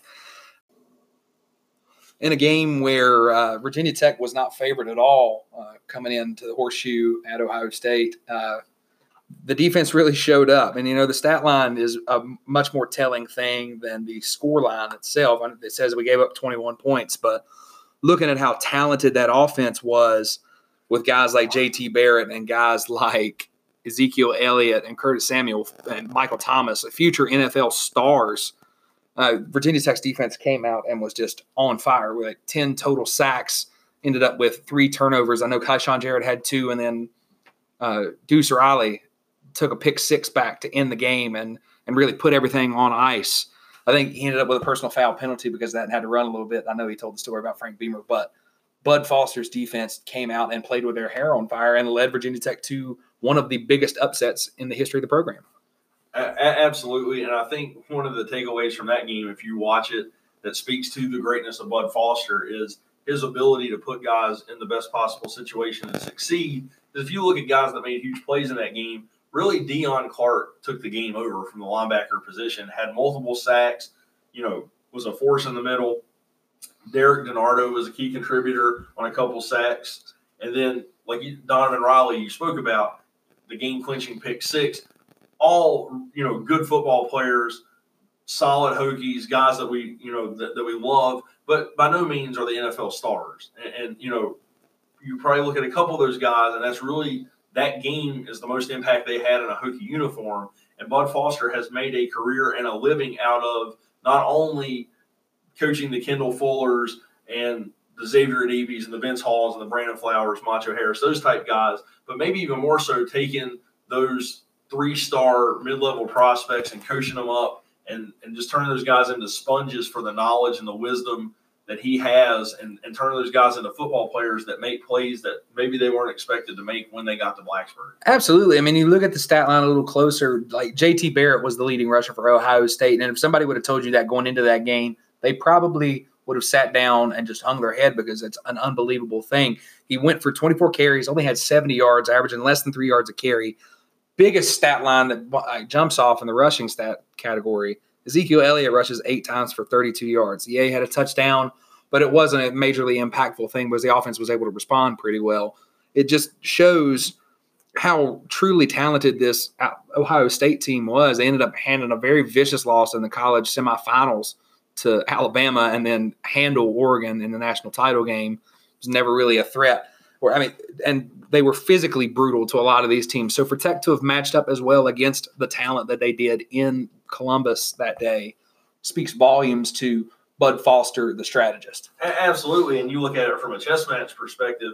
You know, Bud's playing chess with Urban Meyer and a head coach who's had a lot of offen- uh, success offensively, and an offensive coordinator in Tom Herman, who is nationally recognized as an offensive guru and one of the top minds in all of college football. So not only is he playing against some of the best players or coaching against some of the best players in the country, he's coaching against some of the best coaches who have some of the best players in the country, which it, it takes that up another level. And, and obviously, he has a Hall of Fame head coach himself that, that he's working with, but it just speaks to the point of how Bud is able to to utilize his talent to execute a game plan. Absolutely. If you look at that game on paper, going into Columbus that night, Tech was far and away the underdog in regards to talent. They'd never even been to the horseshoe. Exactly. It was the big at that time the most watched college football game in history, and most attended. Right. Uh, it's one of those things where you really have to look at Bud Foster as the great equalizer amongst men in that situation.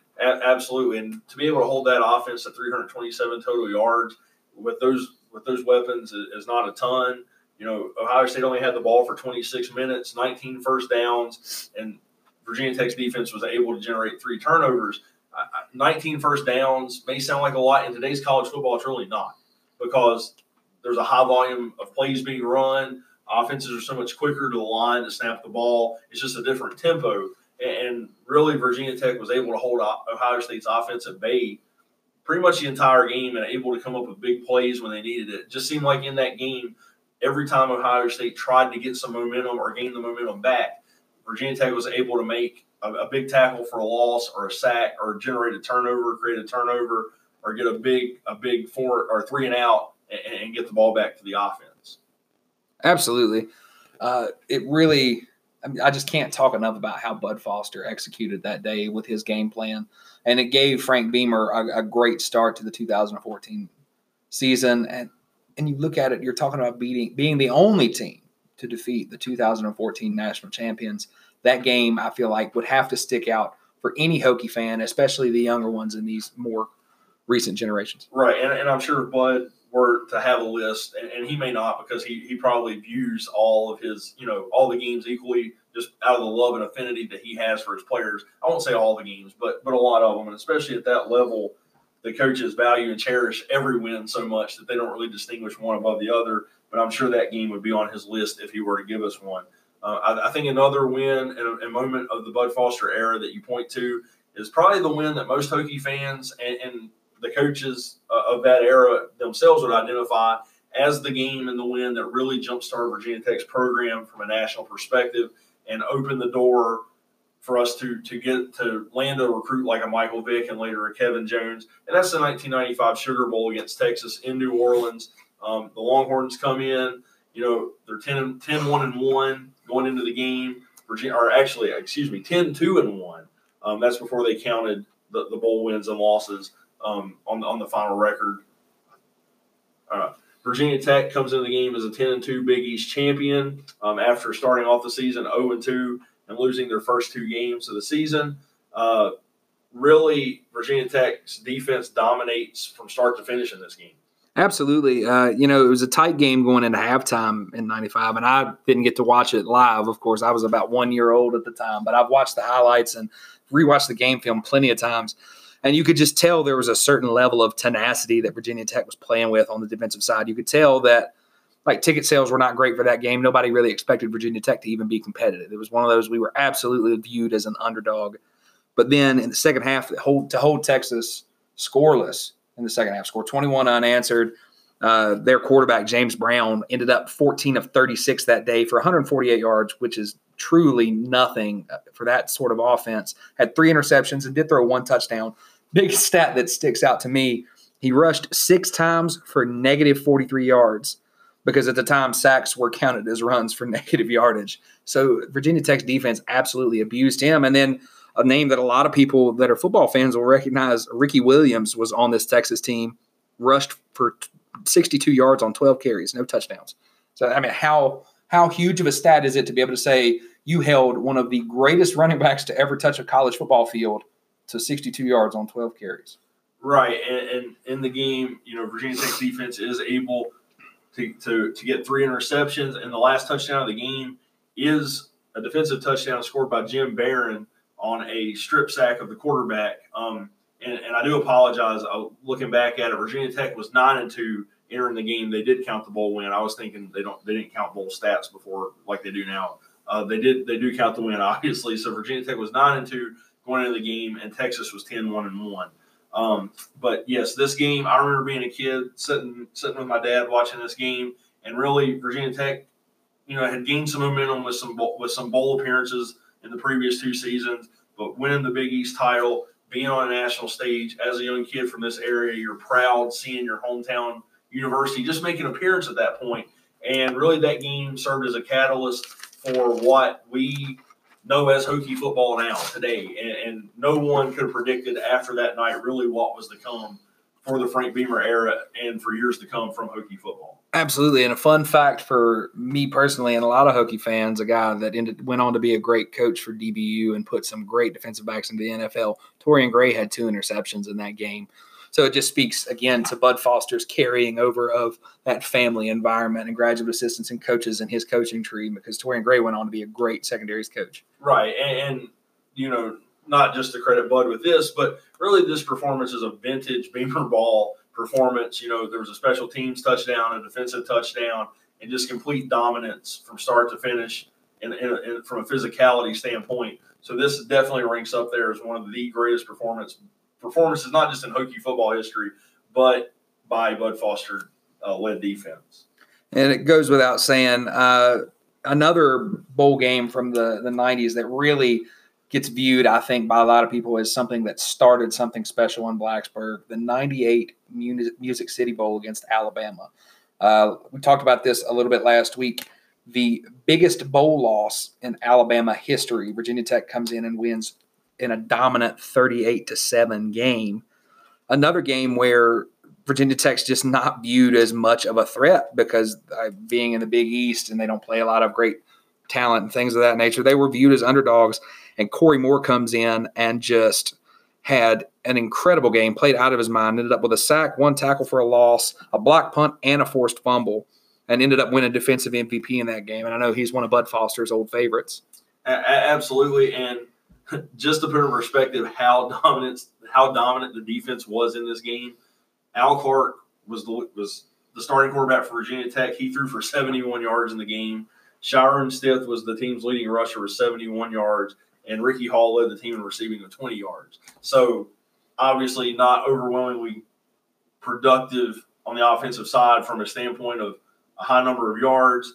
Uh, this is another game I remember being being a young kid and watching this game, and just to see Virginia Tech playing Alabama on TV and dominating from start to finish was really something to behold. And I know that guys that I've talked to through the years on this coaching staff and, and on the various staffs associated with Virginia Tech football have talked about really what a surreal moment it was standing on the field in Nashville and looking across the field and seeing Alabama on the other sideline and knowing that you had the better team that day. And just the whole atmosphere of that bowl game. And I know that a lot of guys and players, staff included, that were associated with the Music City Bowl look at that as one of their best memories of Virginia Tech football and one of the best experiences that they've had, not only within Virginia Tech football, within their life. And I think anytime that you can beat a program with the name recognition and national brand of Alabama, granted they were coming off probation, you know, they're not the Alabama we know now, still with the history of, of Bear Bryant and just the mystique of Alabama, I think I think that was a great win that built momentum going into the 99 season where Virginia Tech ultimately would play for the national championship. Absolutely. I think it was a huge building point for all of those guys that made it from 98 to 99. And, you know, you can't forget Shaun Alexander was on that Alabama team. One of the better running backs in their history and ended up being a, an extremely productive running back in the NFL, led the Seahawks to an almost Super Bowl in the mid 2000s. I mean, to hold him to something to the tune of 21 carries for 55 yards and, and no touchdowns, you're really saying something when you're talking about a potential Hall of Fame running back. Uh, as far as the, the college football Hall of Fame goes, and then to force Andrew Zow, Alabama's quarterback, into a, a just shy of or just over 50% passer completing, one touchdown but four turnovers. He threw inter- three interceptions and fumbled the ball once, and really was just splayed out and kind of tortured by that Virginia Tech defense. Right, and, and the performance not only like you spoke uh, handed Alabama the lar- the second worst losing margin in a bowl game according to Hokie Sports. Um, it was also the largest ever bowl winning margin margin in a bowl victory by Virginia Tech. So that that's really something that, that's incredible if you if you put those two together. Absolutely, you can't overstate the importance of a game like that. With all the experienced guys that Corey, like Corey Moore and John Engelberger, got going into the '99 season, with Michael Vick coming in and leading that team to a national title berth. Right, and then I think um, if you're going to point to another game, the um, the 2004 Miami game in Coral Gables between Virginia Tech and Miami, uh, which essentially ended up being a de facto ACC championship game in Virginia Tech's first year in the league. Uh, Virginia Tech is able to win the game 16 to 10 and really catapult Virginia Tech's program into ACC stardom and lead us into that era where we dominated the ACC over a period of time. You know, really, we were at the top of the league unchallenged, and, and that game really felt like where we made our authority our presence known uh, within the league, and that we were here to be a big time player. And in a season where, like we touched on last week, we were projected, you know, to finish somewhere between sixth and eighth in the league, and there were a lot of prognosticators because they didn't respect the Big East, which I always thought was unfair because you know Miami, Pitt, West Virginia, some of those programs play pretty good football. I never really understood why everybody thought it would be such a transition to the ACC. But in a year where most people thought we would struggle in our inaugural season in the ACC, we go into Coral Gables the end of the season and are ACC champions. Absolutely, and you and it's going back to a time when Miami was very much still considered a power in a lot of ways. I mean, you're talking about a guy like Frank Gore, who is in the top three all time in the NFL now for rushing a career rushing yards. I mean, he averaged three and a half yards a carry against this Virginia Tech defense, 13 carries for 46 yards, no touchdowns, and was really just choked up all day long. Virginia Tech's defense showed up, and then Brock Berlin, who was held to a lower than 50% passer completing percentage again, only threw for 139 yards and threw an interception, no touchdowns. So you're talking about a team here that is littered with talent in Miami, and they go for like 207 total offensive yards.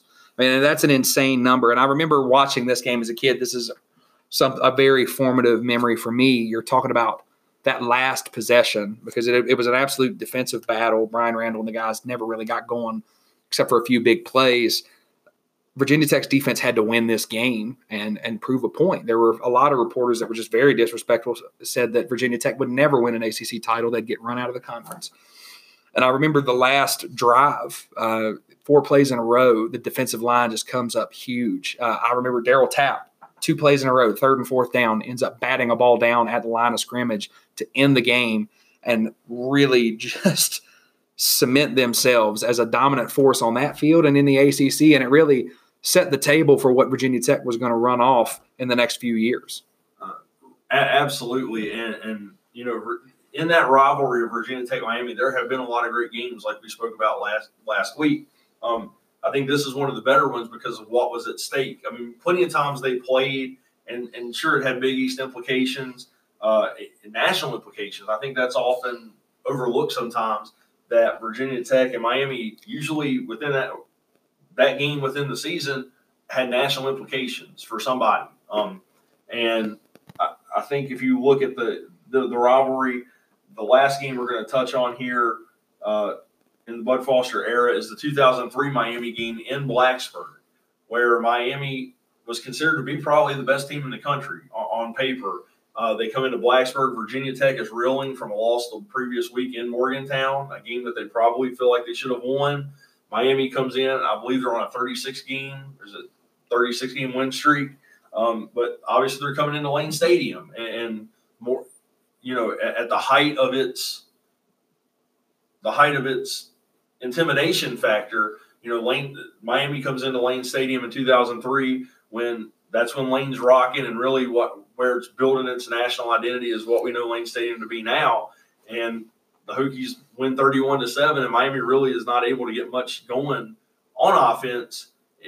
And they win a game by that margin where the offense really only provides Virginia Tech with minimal output, 219 total yards of offense. All right, so you're talking about a game where the, I believe, yeah, the first two touchdowns that Virginia Tech scored were defensive touchdowns. If you've been a Hokie fan for as long as we have, you'll remember this game as Bill Roth's favorite, one of my personal favorite Bill Roth moments. Give it to me, Roscoe. Give it to me. Uh, DeAngelo Hall strips Roscoe Parrish and takes the ball back for a 33 yard touchdown. And if you were lucky enough to be there, Lane Stadium erupted. This was it's one of the loudest moments I personally heard Lane Stadium. Maybe it just sticks out to me as a child because I was a kid when it happened. It was an iconic moment in Hokie history, especially if you were lucky enough to have the Bill Roth broadcast going on behind you. Then Eric Green picks Brock Berlin off and takes him back for six on a 53 yard touchdown. So just offhand, you've got a 17-0 lead and going into the third quarter because of the defense. And then Miami really only scores in garbage time, less than eight minutes left uh, on a nine yard touchdown after a really hard fought drive from their backup quarterback. It was really uh, far and off decided at that point, and Tech goes on to win a 31 7 game. In one of Bud Foster's truly iconic moments, man, that defense just showed up and made some incredible plays for him. Uh, absolutely. I mean, you look at the box score, and I think a lot of people probably forgotten this. Virginia Tech forced seven fumbles in this game. They did only recover one, but still to four seven fumble shows that your defense is flying around and active and in the right spots. They were able to get three interceptions for a total of four turnovers in the game. The, our, the Eric Green play really sticks out to me. I remember him jumping that route. Brock Berlin, you know, struggled the entire game. Uh, and then Eric Green taking the pick six to the house was a huge momentum play. I, I believe at the time it made it yeah, 17 to nothing. And you really started to get the feeling that Virginia Tech was going to roll Miami in Blacksburg. And, and, that Miami team was a typical Miami team, littered with tons of NFL talent on both sides of the ball. You look at a Kellen Winslow Jr. at tight end, the Santana Moss at wide receiver. So lots of impact guys that would go on to have successful and even really good NFL careers are on that team, and they were pretty much just kept in check the entire game. Absolutely. And then uh, a little known fact, a lot of people forget about it. Eric Green also blocked a, a, field goal early on in the first quarter, and it was the 101st under Frank Beamer. I know special teams more was more Beamer's thing, but it's one of Bud Foster's favorite guys. If you talk to him, Eric Green was a great cornerback, made a huge play there. So his influence shows up all over the field, and it really ruined Miami's hopes at a potential national title berth that year because everybody looked at them as an unstoppable force going into that game. Right. And really, the statistic that sums up the dominance, and we really don't need to say any more about this game, is Virginia Tech completed two passes the entire game and won 31 to 7.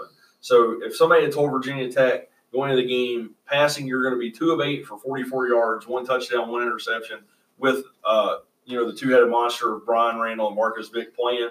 They did rush rush for 175 yards on 41 carries with Kevin Jones and a combination of Vick and Randall running from the quarterback spot. But anytime you're playing a team of Miami's caliber and you go two of eight for 44 yards passing, the odds are you're probably not going to win at all, and you're definitely not going to win 31 to seven.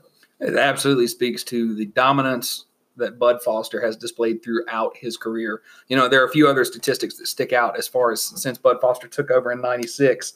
Uh, since 1996, when he took over as the sole defensive coordinator, Virginia Tech leads the nation in, and these stats are accounted for before this season. Uh, leads the nation in sacks and interceptions, over 856 sacks, or right at 856 sacks. So Sacksburg is alive and well in his 30 year plus career, and then 380 interceptions. Uh, under Bud Foster, uh, since 2000, Virginia Tech has 22 shutouts, and that's second only since 2000 to Alabama. And a lot of those have come against very weak and cupcake teams, as Alabama has used them as tune ups in their reign of dominance here lately. Uh, Virginia Tech's defenses have led in major categories nine times, been number one in the country nine times under Bud Foster, and been top five. And this is staggering to me 44 times. Bud Foster is a legend in right. all regards. Like, like we said, he, he is the standard. He, he set the standard, he's created it, and he's maintained it. And, and there's no one associated with college football that would tell you any different. Coach, player, commentator, fan, doesn't matter. Nat, he's universally respected. And I, I think that as fans, we need to appreciate his loyalty to the program, not only for the times that he could have left to become a head coach, but for the twice as many times beyond that that he could have left to go be somebody else's defensive coordinator. Uh, you know, and, and and it speaks to his character and who he is as a person that he was able to stay during the Fuente era and work with those guys and be a part of that culture and continue doing what he's always done. It speaks to his love for Virginia Tech and the area, the area itself. Absolutely. Bud Foster is Southwest Virginia, is Blacksburg, Virginia, is Virginia Tech football, and really Virginia Tech as a university. He's, his character speaks volumes beyond just on the football field. And I 100% believe that he will be the first assistant football coach elected into the, the college football. Absolutely. I think there's no question. And, and, if he's not, they should shut it down. Absolutely. And that's just the, the plainest way that you can say it. And, you know, Bud Foster, a Hall of Fame coach, but even beyond that, a Hall of Fame human being and the countless lives that he's touched beyond football, not just from a player perspective, but a coaching perspective. You look at his coaching tree, there's tons of guys on other staffs that he that he mentored or played played under him, and just the impact that he's made in the community with his Lunch Pail Defense Foundation and all the work he does there. You know, Bud Foster sometimes probably doesn't get the credit. It sounds crazy, but probably does not get the credit that he deserves. And I think he prefers it that way. He's always been somebody that will shun the the spotlight and put it on somebody else when he gets the chance. Uh, one one of my favorite Bud Foster memories is off field. It was after uh, the Rutgers bowl game. Antone Exum was kind of getting lit up by some of the reporters, and Bud Foster really went to bat for Exum, and that stood out to me just because it was it was a game we won, but Exum struggled in coverage, and it, it was just not a, a great day.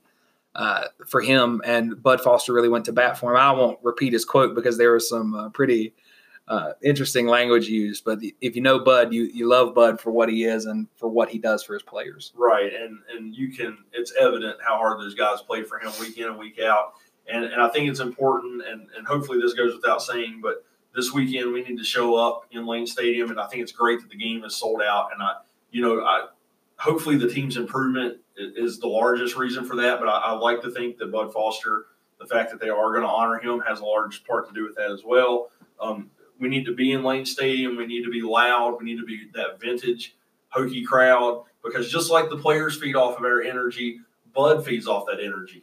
And it, you know, no, everybody likes to be recognized for their work and feel like they're supported. We need to be we need to be in our seats early. We need to get there. We need to be as loud as we can, and we need to help send Coach Foster not out the right way, but out the right way on the day they're honoring him, and recognize that we only have two more opportunities to to watch Bud Foster and what the greatness that is Bud Foster as a defensive coordinator two more times in Lane Stadium. Absolutely. I think it's very important that we cherish these games, these last four guaranteed games. And then if there's a conference championship berth or a, in a bowl game, all of that will come later in discussion.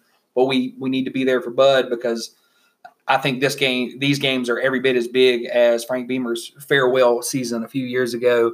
And we need to make it evident how much we, we admire Bud, how much we love Bud. I feel like – he is a huge reason that any of us are where we are as Hokie fans today. I don't think any of us would have stuck around and been as devoted as we are without what he has accomplished and given us to be uh, proud of. You know, that lunch pail defense mentality. It's it's very blue collar. It's very uh, accurate. Very much fits our area. Yeah, the Southwest Virginia is blue collar. It's not. It's not always pretty. It's a lot of hard work. We're going to show up. We're going to get the job done. And Bud Foster has been the human embodiment of that lunch pail defense attitude.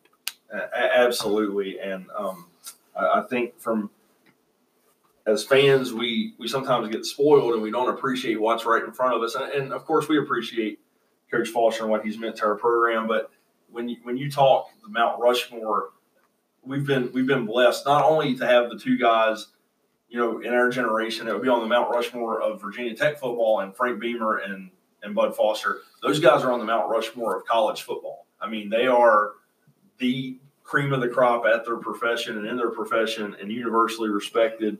And I think that it's pivotal that we that we show up and, and let Coach Foster know what he's meant, not only to the university and to the football program, but to Southwest Virginia.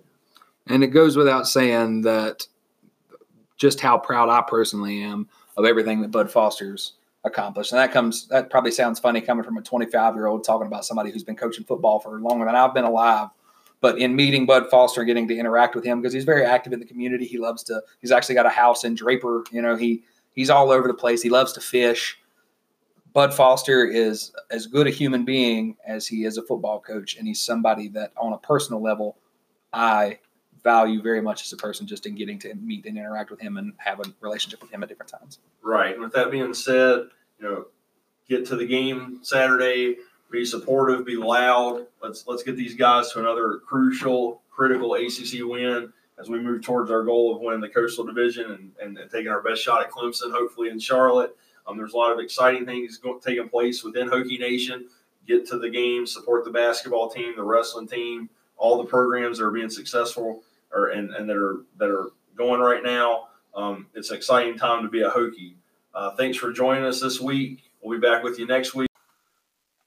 I'm Jonathan Hagee. And I'm Austin Eads. And until next time, you're now exiting the Terror Dome.